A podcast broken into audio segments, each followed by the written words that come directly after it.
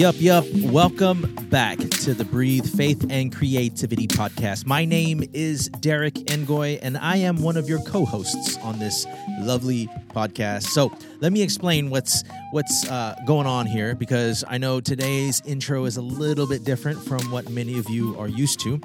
This right here is a bonus episode in a series of bonus episodes that my co-hosts and I intend to put out uh, between each full episode in our efforts to stay more consistent with content. Uh, because our show now consists of more moving parts, there's a longer gap between episodes. So, to fill in those gaps, we intend to record extremely shorter bonus episodes where we look to give tips and best practices within the context of each of our creative fields. For me, I'll focus on writing and poetry. For Chris, he'll hone in on best practices for art and painting. And of course, for Kevin, he'll present tips and tools in voice acting.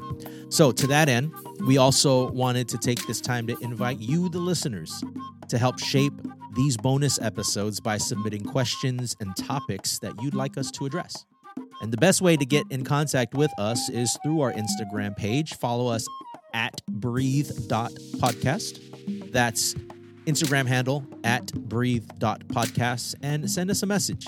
If you're not on IG, uh, you can send an email directly to info at derrickengoy.us. That's info at D E R R I C K E N G O Y dot US. And we'll try our very best to produce bonus episodes addressing your inquiries. So, with that said, let's get at it.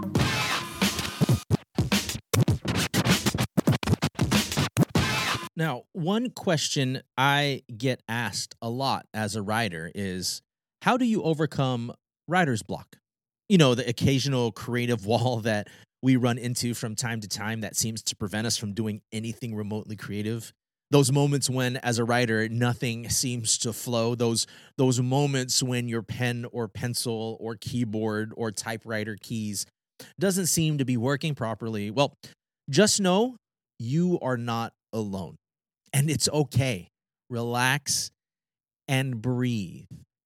Now, here are three things that have worked for me over the years. Number one, embrace the block. Embrace the block. Let's face it, sometimes, no matter what you do as a writer, there are times when nothing is going to flow.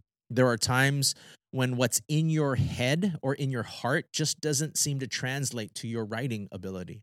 There are times when your page is going to remain blank. Embrace it, don't force it, don't beat yourselves up, just embrace it. And, and take a break. Take the writing block season as an opportunity to find other creative ways to pour into yourself right? As writers and poets, we're constantly giving ourselves to the page or to the performance stage, and we're constantly pouring ourselves out there. We need to develop rhythms of filling our cups back or developing rhythms of being poured into, if you will.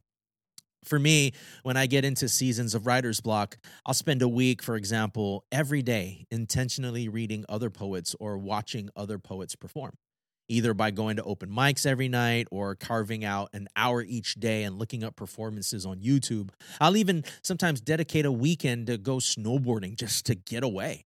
I'll go on solo dates and, and, and spend time at a coffee shop and just sit. Or in this COVID reality that we're all in, I'll go to a coffee shop, get my coffee to go, and simply go for a walk in that particular neighborhood. I'll try and do this routine daily. I'll go on nightly bike rides just to refuel myself. The point is, I'll embrace the writer's block. I won't force it, and I'll find ways to pour into myself. But the key part to this is developing a rhythm of breaks, to not live in this, you know, break glass in case of emergency kind of thing, but to rhythmically, whether daily or weekly or monthly, to rhythmically find ways to creatively pour into yourself. So, number one, embrace the block. Number two, even before the writer's block stops us from creating, I'll develop a rhythm of writing every day. I credit Julia Cameron for this, but I practice what she calls morning pages. And that basically is a stream of consciousness type writing that you do every single morning. And what you do is you grab a journal, slip it next to your bed, and every morning when you wake up, you grab that journal and you start writing.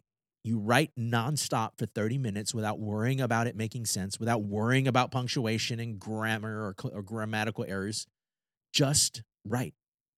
And after 30 minutes, you close your journal and you don't look at what you wrote. I know it's tough, but this is part of the activity. You do this for every day for 30 days, and then you look back. And what you'll discover is a month worth of thoughts you didn't realize you had. You'll find various topics for new poems or writing subjects. You'll find lines and stanzas for poems that will eventually maturate into beautiful pieces. You'll find a bunch of amazing treasures. And you keep this up every day in this rhythm. Now, of course, for me, this particular writing activity has changed over the years. Sometimes I'll stick with that plan, but sometimes I'll write, let's say, a haiku a day, for instance. The point is just develop a rhythm of writing every day. Writing every day. And then, third, and this is specific to those who've set a deadline for a specific writing project or manuscript deadlines you need to meet for your publishers. Um, but sleep on it. Number three, sleep on it. There is amazing power in rest. Sometimes you just need to shut it all down. Power naps specifically are great if you've hit a wall during the day and you still have hours left of writing.